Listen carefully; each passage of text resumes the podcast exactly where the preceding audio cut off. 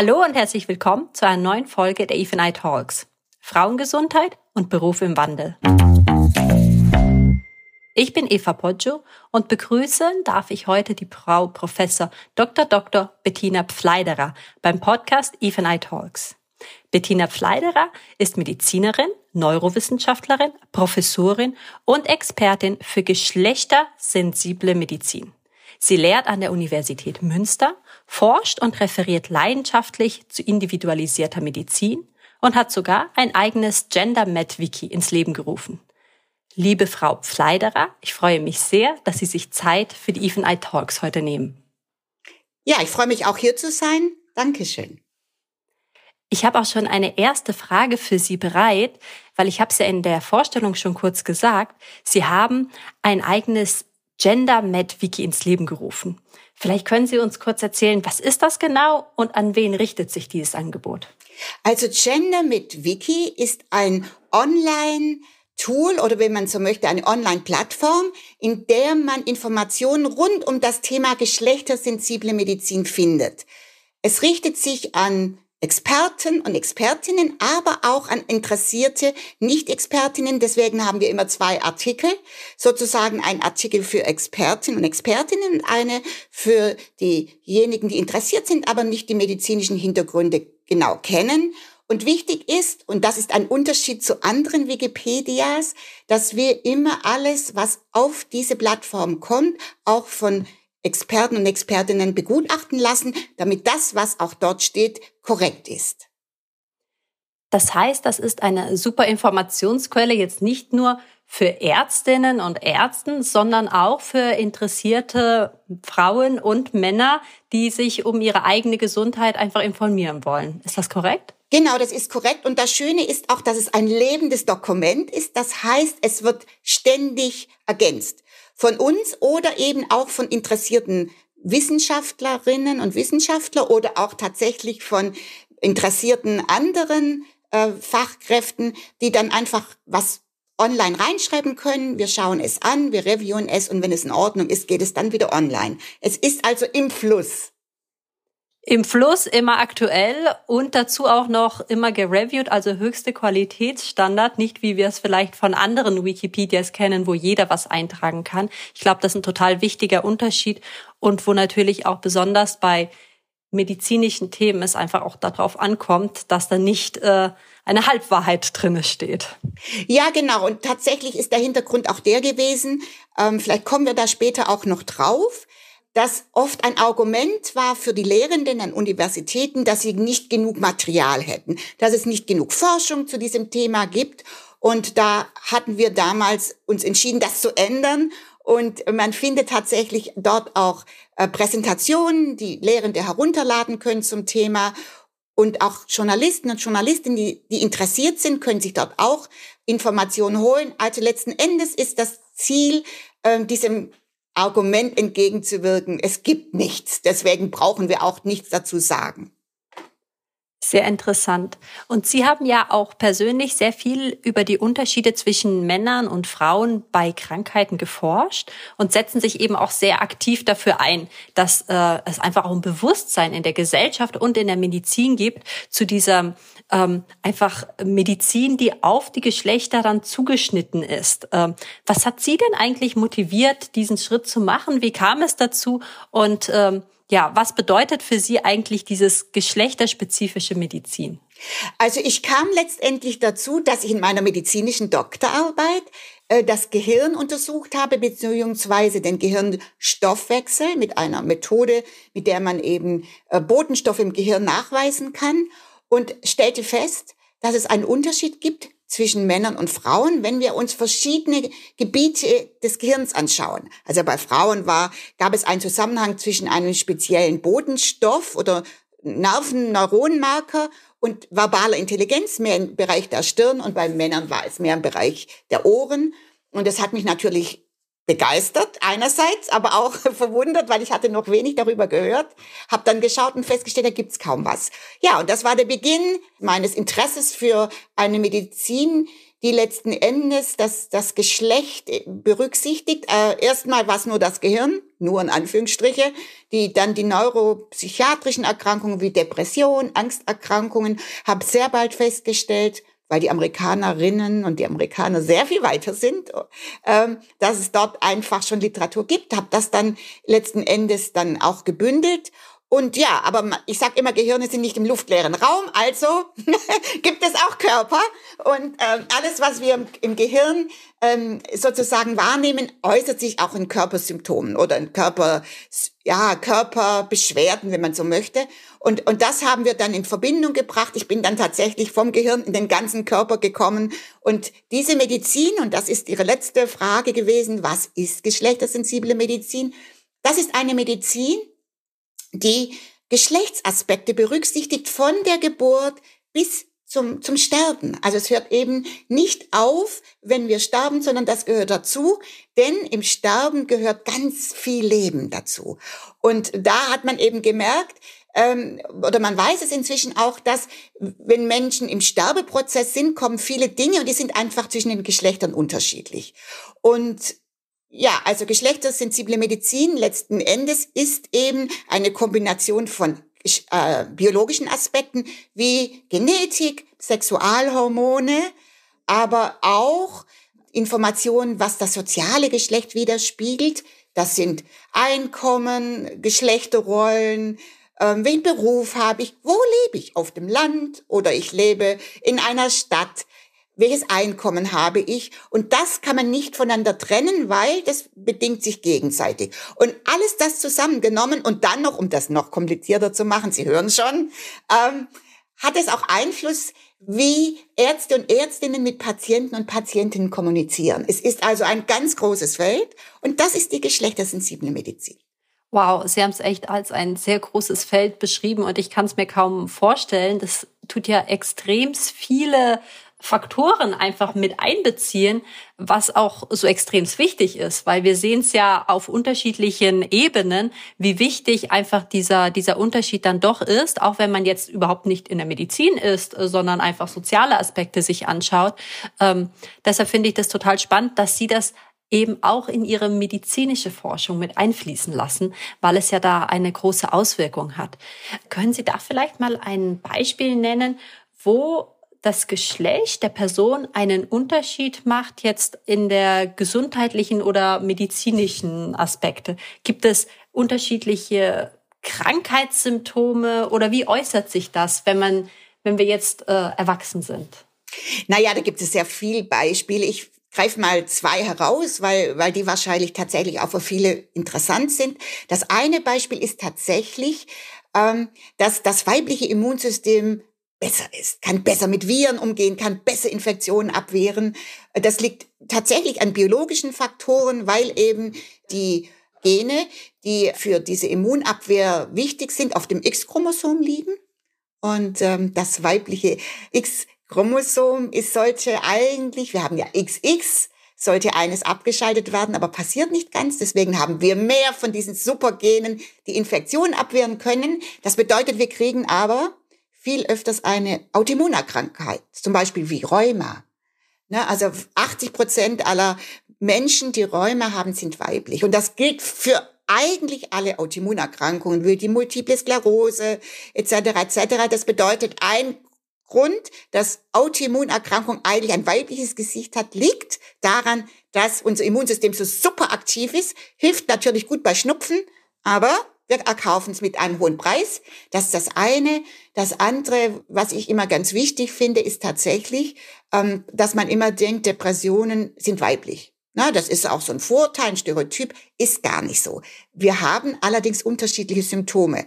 Also die Frauen zeigen, wenn sie depressiv sind, sehr oft die typischen Symptome, die wir auch in, an der Universität lernen. Zum Beispiel Morgentraurigkeit, ähm, Antriebsminderung, ne, dass man schlecht in die Puschen kommt, wenn man so möchte. Und bei Männern, da zeigt sich's einfach anders. Die sind nicht antriebsgemindert, die sind nicht traurig im klassischen Sinne, die sind eher aggressiv, ne, wütend, haben oft eine Suchterkrankung wie Alkoholismus dabei, um, um, um das sozusagen zu übertünchen. Und wenn man das nicht weiß, dass, dass sich die männliche Depression einfach anders zeigt oder sehr oft anders zeigt, dann übersieht man es leicht. Also wir sagen, es gibt eine Blindheit, dass auch Depression bei Männern vorhanden sein kann. Und nicht überraschend ist es so, dass die Selbstmorde, die praktisch auch erfolgreich dann äh, gemacht wurden, die sind praktisch männlich. Es gibt Frauen machen Versuche, aber die erfolgreichen Selbsttötungen sind bei Männern. Und das passt eben genau, dass die eben nicht antriebsgemindert sind, sondern das Gegenteil. Es ist super interessant, finde ich, dass Sie dieses Beispiel Depression gebracht haben. Ähm, weil man hört ja sehr oft das Beispiel äh, Herzinfarkt ja. ähm, und wie das Herzinfarkt äh, anscheinend so einige andere Erkrankungen auch, wo man eher auf die männlichen Symptome schaut, die dann nicht für die Frau passen. Und hier ist genau andersrum. Das heißt, wir haben eine Erkrankung, von der man gesellschaftlich eher die weiblichen Symptome kennt als die männlichen. Also genau andersrum als die klassischen Beispiele, die sonst immer so genannt werden. Genau, und deswegen mache ich es ja, weil ich denke, vom Herzinfarkt, Frauen Herzen schlagen anders etc., das kennt man viel häufiger. Das gab es auch schon in der Apothekenrundschau etc. etc. Na, das sind so, das weiß man eher. Aber ich finde gerade dieses diese Depression beispielsweise, ne, wo einfach man Männer klassisch übersieht, die die werden, werden nicht oft genug gesagt. Und deswegen habe ich gedacht, wähle ich mal ein anderes Beispiel für Sie. Ja, vielen Dank dafür. Das bringt mich auch zu dem Punkt, dass wir ja immer auch sagen, dass ähm, auch wenn wir über Frauengesundheit äh, sprechen, dass das die Männer genauso betrifft. Und äh, das ist ja genau den Punkt, den Sie jetzt auch machen mit der ähm, genderspezifischen Medizin. Es betrifft halt beide Geschlechter gleichermaßen. Wenn wir da mehr Forschungen reinstecken und genau wissen, was das bedeutet, so wie für die Frauen als auch für die Männer herauszukriegen, was bedeutet denn diese Erkrankung für die einzelne Person. Ja, und das ist eben ganz wichtig. Und das ist eben viel, viel mehr als X Männer und Y Frauen. Das Problem ist ja, das, das hatten Sie vorher ja sehr schön ausgedrückt, dass diese geschlechtersensible Medizin ein ganz komplexes Fach ist. Da muss man so viel wissen und verstehen und es geht in die ähm, in die Geisteswissenschaften, in die Sozialwissenschaften. Ne? Das ist ein ganz breites Feld. Also wir haben noch gar nicht diskutiert, welche Rolle Armut hat etc. etc. Und da finde ich, da ist es eben wichtig, dass man das auch mehr anerkennt, denn Viele denken eben, man hätte jetzt die geschlechtersensible Medizin verstanden, wenn man sagt, von mir aus 20 Prozent der Männer haben das und Y Prozent Frauen haben jenes. Das ist das nicht. Das ist nur Prävalenz. Das meint Auftreten. Aber das Wichtige ist ja zu erkennen, warum ist das so? Was können wir tun? Wir wollen Prävention machen. Wir wollen etwas verhindern. Wir wollen also, um nochmal etwas dann tatsächlich zu, doch noch zu Zahlen zu kommen, dass eben nicht Frauen fünf Jahre älter als Männer werden, und das ist ja heute immer noch so in Deutschland, und dabei aber mehr krank sind, also gar nichts von diesen vielen mehr an Jahren haben, während Männer zwar kürzer leben, aber dafür länger gesund sind. Und das ist genau das Ziel, das auch ich und viele andere haben. Wir wollen verstehen, warum ist das so? Warum sterben die Männer früher? Warum leben Frauen zwar länger, aber sind dabei länger krank? Und was sind die Faktoren? Und es sind sehr oft tatsächlich auch gesellschaftliche Faktoren. Und da sind wir wieder eben bei diesen Sozial- äh, die wir verstehen müssen und die wir dann auch sehen müssen, wo wirkt es in die Medizin rein, wo wirkt es äh, ja auf die Gesundheit, was macht vor allem Frauen krank oder auch Männer krank. Und das genau ist das, was mich auch interessiert und begeistert an dieser Betrachtungsweise der Medizin. Frau Feiderer, ein großer Punkt, äh, den man ja immer nennt, äh, wenn es um Unterschiede geht, sind die ganzen hormonellen Aspekte. Und wir bei Even I beschäftigen uns ja auch sehr stark damit, weil wir eben ein Angebot äh, an Frauen richten, die in den Wechseljahren sind. Ähm, können Sie vielleicht kurz sagen, welchen Einfluss haben denn diese hormonellen Veränderungen, wie zum Beispiel die Wechseljahre eben, auf die Gesundheit und Krankheitsrisiken von Frauen versus bei Männern? Da gibt es ja auch eine Andropause, ist alles ein bisschen anders. Aber gibt es da äh, Besonderheiten, die sich auf die Frauen eben besonders in diesem, in diesem Alter, in dieser Phase da auswirken? Naja, es gibt natürlich Besonderheiten, weil ähm, die Geschlechtshormone, vor allem das, das Östrogen, das ist das weibliche Geschlechtshormon, das dockt überall im Körper an. Also wir haben sozusagen auf allen Strukturen, wie den Muskeln, wie, wie auf den Fettzellen, ne, sogar wie im Gehirn, haben wir Andockstellen für diese weiblichen Sexualhormone und die aktivieren Dinge ähm, und haben großen Einfluss, was, was so passiert auch auf Zellebene.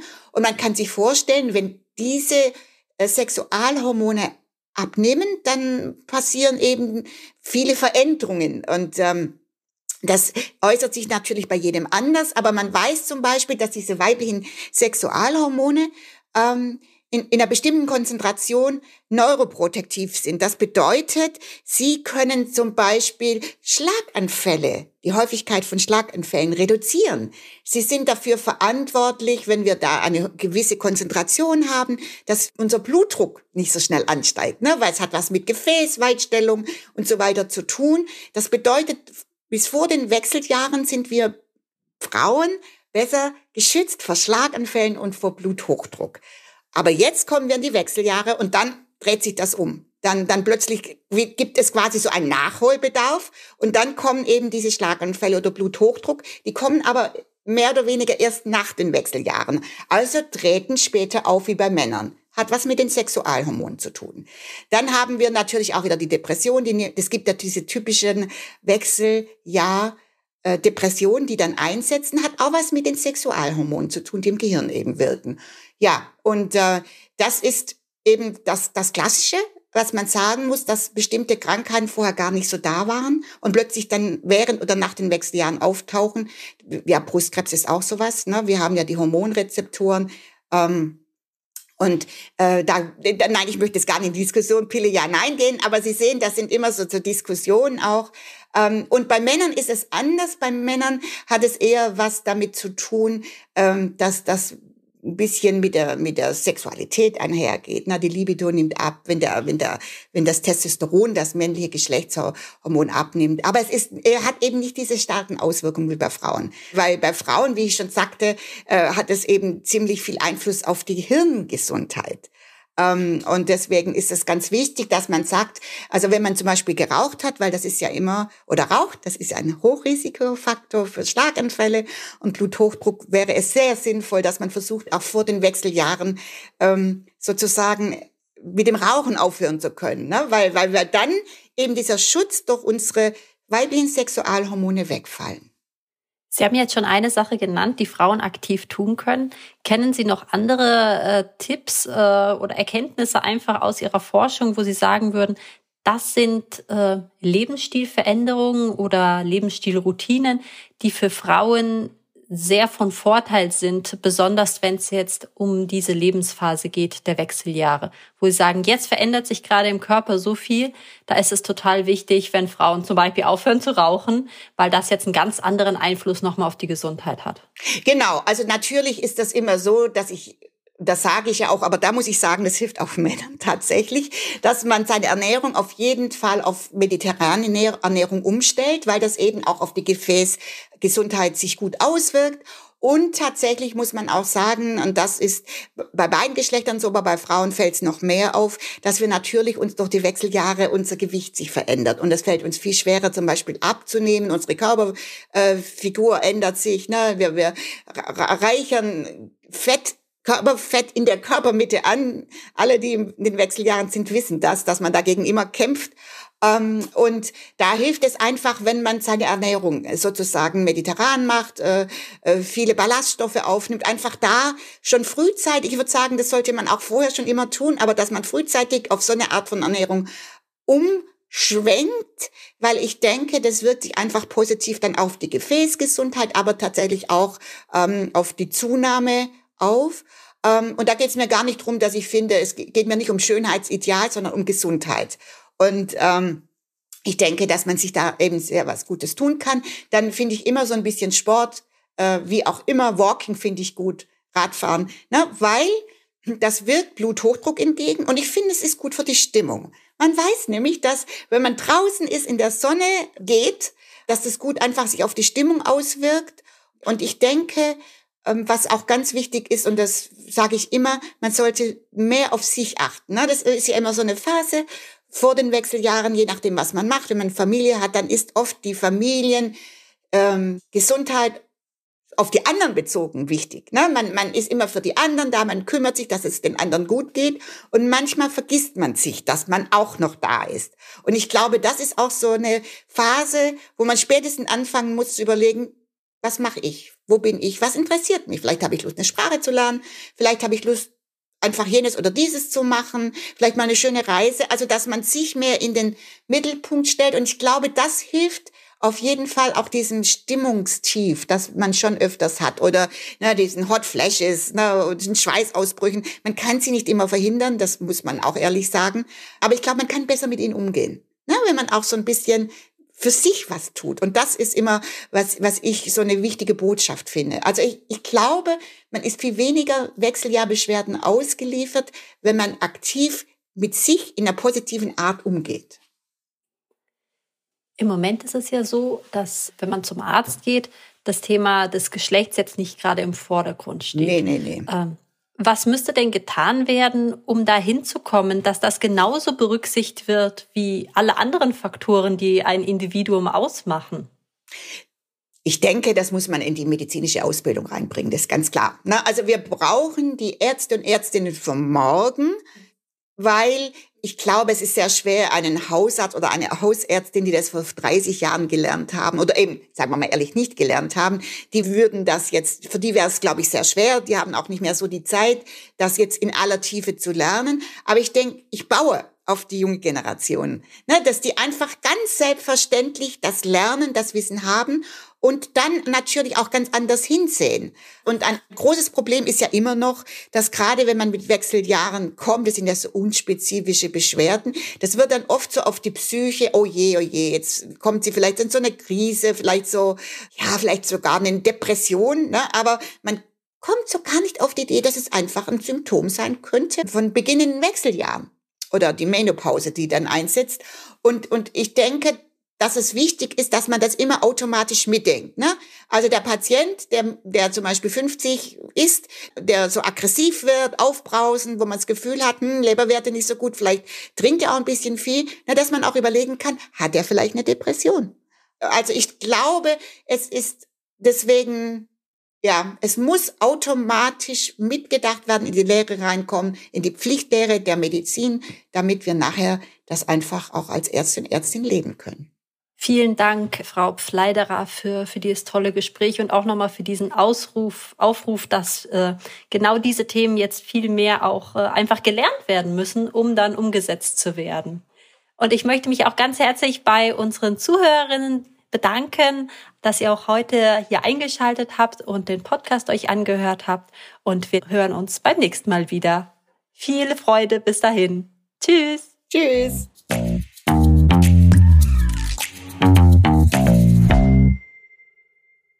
Dieser Podcast wurde produziert von WePodit.